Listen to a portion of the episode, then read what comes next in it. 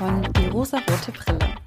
Ich bin euer Host Jenny und heute spreche ich über den Film Paradise Hills.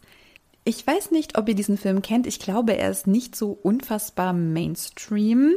Aber ich habe ihn geschaut und ich muss sagen, er hat mich doch ganz schön überrascht, denn er ist sehr viel feministischer, als ich erst gedacht habe.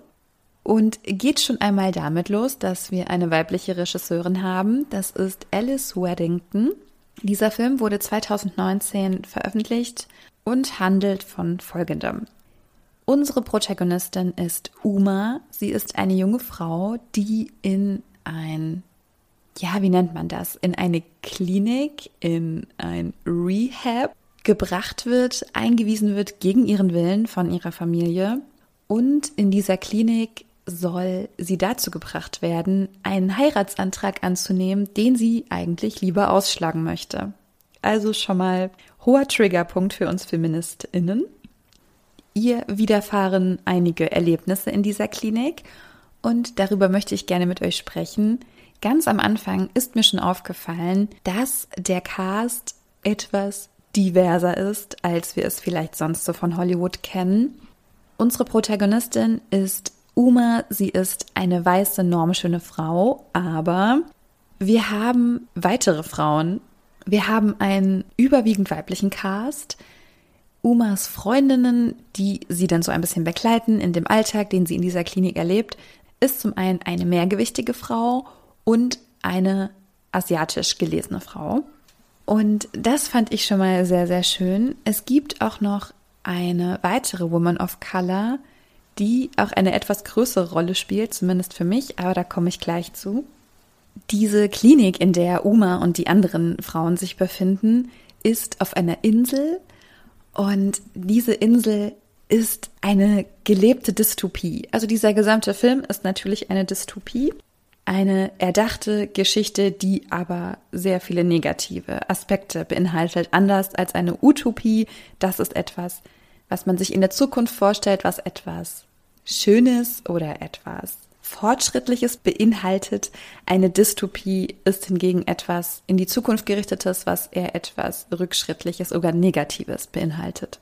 Und diese Dystopie in diesem Film ist irgendwie sehr, sehr surreal, denn das, was wir sehen, das ist unfassbar schön. Es ist so märchenhaft schön. Alles ist irgendwie so akkurat und die Blumen blühen und das Licht ist wunderschön. Es gibt nie schlechtes Wetter. Es ist aber zu schön. Und es herrscht eine Harmonie, die einen Angst macht. Man kann diesen Film auch ein bisschen mit Alice im Wunderland vergleichen. Es ist zu fantastisch, als dass man es noch in die Wirklichkeit übertragen könnte. Es ist einfach alles viel zu perfekt und wirklich unfassbar surreal. Es ist wirklich etwas beängstigend. Man sieht auch Szenen, in denen die jungen Frauen, es sind übrigens nur Frauen in Behandlung dort, sie tragen alle weiße Kleider, ja, diese weißen, unschuldigen Kleider und sie tanzen und spielen und singen und das ist, oh, es ist wirklich super strange und es soll einen Angst machen und beklemmen und das funktioniert super. Also bei mir hat das super funktioniert. Und die Frauen, auf die Uma trifft, haben alle ein anderes Problem und ich finde, es ist auch immer ein Problem, was wirklich so den Finger auf die Wunde legt. Denn das ist auch wirklich das, was wir an weiblich gelesenen Personen kritisieren, worauf die Gesellschaft einen großen Wert legt und dem man auch unbedingt entsprechen soll. Also bei Uma ist es ja der Heiratsantrag, den sie bitte unbedingt annehmen soll, denn ihr zukünftiger ist ein reicher, wohlhabender, gut angesehener Typ, den sie aber nur heiraten soll, damit ihre Familie wieder zu Reichtum kommt. Denn in dem Film geht es auch sehr viel um unterschiedliche Klassen. Es gibt eine Oberschicht, eine Mittelschicht, eine Unterschicht. Mit dieser Heirat will Umas Familie wieder in die Oberschicht aufsteigen. Das ist der Grund, warum sie ihn heiraten soll. Und sie will aber nicht, weil sie ihn abstoßend findet. Das ist ihr Thema. Dann haben wir noch Chloe. Chloe ist mehrgewichtig und sie wurde auch von ihrer Familie eingewiesen, damit sie endlich dünn ist. und endlich normschön ist und einem bestimmten Bild entspricht. Und wir haben noch Yu, das ist dann so diese Dreiergang. Yu ist in Paradise Hills, weil sie Panikattacken hat, weil sie Ängste hat und sie soll dort lernen, sich endlich zu benehmen, um aus der Unterschicht aufsteigen zu können. Denn ihre Angehörigen sollen nicht merken, dass sie ja ein unerzogenes Mädchen aus der Unterschicht ist. Sie soll sich gesittet benehmen und angepasst sein. Diese drei Themen dieser drei Frauen, die im Fokus stehen, das sind ja auch die Themen, die Frauen auferlegt werden von unserer Gesellschaft. Also zumindest ist mir das alles sehr bekannt vorgekommen. Ja und Amen zu einem Mann sagen und schön brav sich unterordnen, dann natürlich sowieso angepasst sein und dünn und normschön sein. Und das hat mich dann schon krass gecatcht, weil ich gemerkt habe, ah, okay, das ist Absicht, dass sie diesen Frauen diese Attribute oder Probleme auferlegt haben, die jetzt gelöst werden sollen, weil offensichtlich sind sie ja so, wie sie sind, nicht gut genug. Und es kommt noch eine weitere Frau mit zu der Gruppe und das ist Armana. Armana ist eine Sängerin und man munkelt, dass sie wohl in Paradise Hills sei, weil sie Drogenprobleme hätte. Es wird nicht so ganz aufgelöst, warum sie dort ist. Man hört nur Gerüchte, denn sie ist ja eine berühmte Persönlichkeit. Und das Tolle an Armana ist, dass sie und Uma sich annähern und ich an einem Punkt dachte so, hm, entsteht da vielleicht eine lesbische Love Story? Ja, ja, es ist eine lesbische Love Story entstanden, leider eine sehr tragische, da die beiden keine Zeit zusammen verbringen konnten. Denn Armana wurde aus der Klinik entlassen, als es bei den beiden so langsam ein bisschen ernster wurde. Aber es ist schon sehr explizit und es wird auch schon sehr klar, dass vor allem Armana sehr verliebt ist in Uma. Uma steht so ein bisschen zwischen den Stühlen, da sie einen Freund hat und dieser Freund auch alles dafür gegeben hat, in Paradise Hills zu arbeiten, um in ihrer Nähe sein zu können. Das heißt, in dem Moment, in dem sie sich Amana nähert und sich ihr auch öffnet, trifft sie auf ihren Freund und muss sich dann so ein bisschen entscheiden und entscheidet sich dann natürlich für ihren Freund, da sie ihn schon länger kennt und auch Gefühle für ihn hat, wahrscheinlich auch stärkere Gefühle für ihn hat. Aber diese Love Story mit Amana, die fand ich super irgendwie schön, dass das angedeutet wurde. Also auch schon das erwärmt ein bisschen mein Herz, denn es ist einfach nicht immer so, dass es einen Freund geben muss. Es darf auch sehr gerne eine Freundin geben. Man erfährt auch einiges über die Behandlung in dieser Klinik. Es ist nämlich so, dass den Frauen abends immer ein bestimmtes Getränk gegeben wird, mit dem sie schlafen, und zwar sehr, sehr fest schlafen. Sie werden also ganz bewusst unter Drogen gesetzt. Und es ist auch so, dass sie behandelt werden, indem sie auch so ganz super weird auf so einem Pferd sitzen, was in diesen Karussells manchmal ist. Wisst ihr, mit dieser Stange durch den Körper. Da müssen sie drauf sitzen und werden da auch festgeschnallt.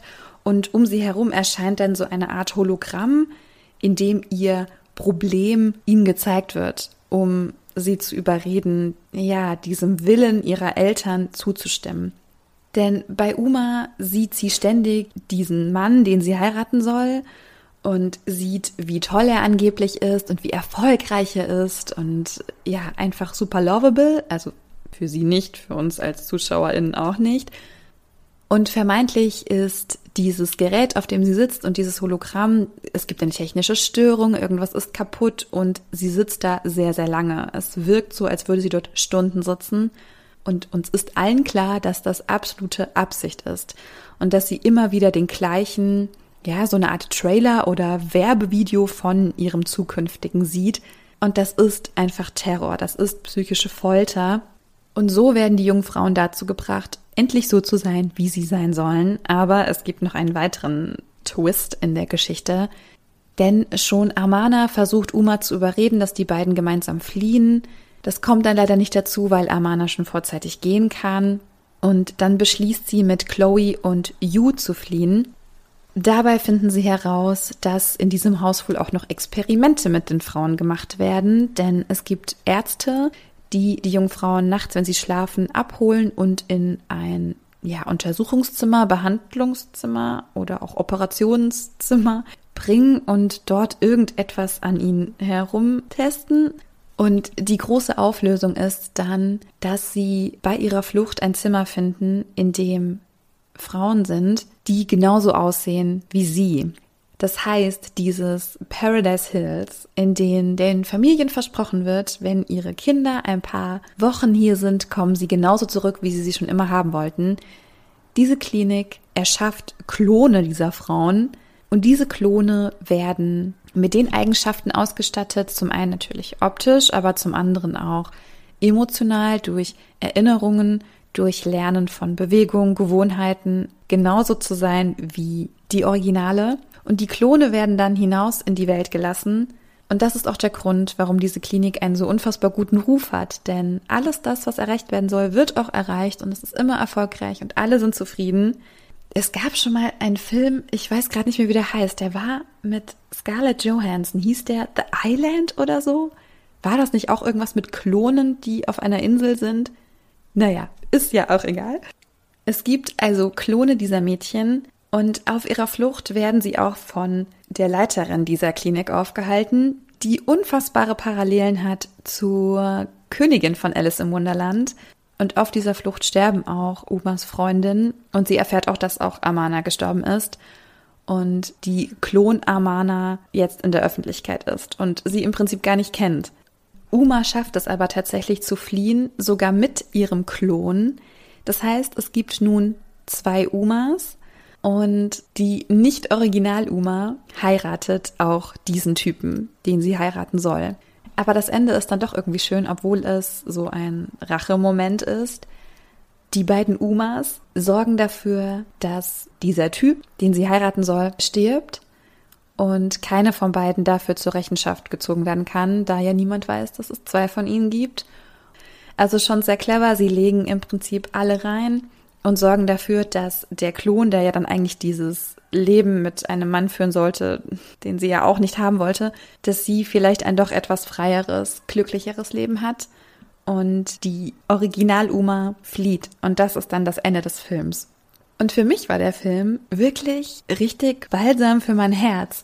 Denn er ist unfassbar feministisch. Zum einen geht es um Probleme, die wir in der Gesellschaft erleben, wenn wir Frauen sind. Es reden sehr viele Frauen miteinander. Der Bechteltest ist also zu 1000 Prozent bestanden. Diese Frauen haben auch alle Namen, diese Frauen haben auch alle eine eigene wichtige und tiefgehende Geschichte. Und natürlich könnten wir auch hier wieder kritisieren, dass es noch viel diverser hätte sein können. Na klar, mehr geht immer. Aber nee, ich war wirklich überzeugt. Ich fand's gut. Ich fand auch die Geschichte gut. Mir hat die Story und der Aufbau und auch die Optik mega gut gefallen. Also für mich eine klare Empfehlung. Schaut euch Paradise Hills an. Und wenn ihr noch irgendwelche Anregungen habt oder auch Vorschläge habt, bitte immer her damit, immer her damit. Ich erfülle gerne all eure Wünsche, falls es irgendwie umsetzbar ist. Ich freue mich, wenn ihr mir Feedback gebt, wenn ihr mir schreibt, wenn ihr die Folge teilt und bewertet. Das wäre für mich wirklich grandios. Und ich hoffe, dass wir uns in der nächsten Woche wieder hören. Habt eine wunderschöne Woche, fühlt euch umarmt, wenn ihr das mögt. Oder sind wir noch nicht so weit? Ich weiß es nicht. Leute, lasst es euch gut gehen. Bis nächste Woche. Ciao.